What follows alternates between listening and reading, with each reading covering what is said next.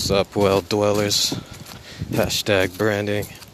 Episode 2 is in the pipeline, although I'm thinking of re recording it because I get self conscious about my rambling. Right now, this is a mini sode to tide mostly myself over, so I actually feel like I'm still doing this even though it's on pause for a second because my laptop is sick and is getting its battery replaced. I would like my battery replaced as well. I am not functioning. I am out at a music video shoot, my band's music video shoot, our first video.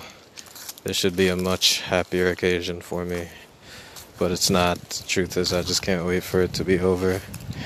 And um, I think that's okay. I also do realize that it's a great day. I'm at I'm at a nice location and all that stuff, but it's it's hard to really enjoy it as much as one would think I should.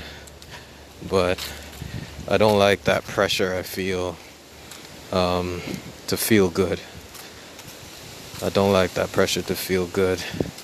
And uh, I realize that I just want to feel like it's okay to feel the way I feel, to be the way I am right now, and by extension, to be who I am.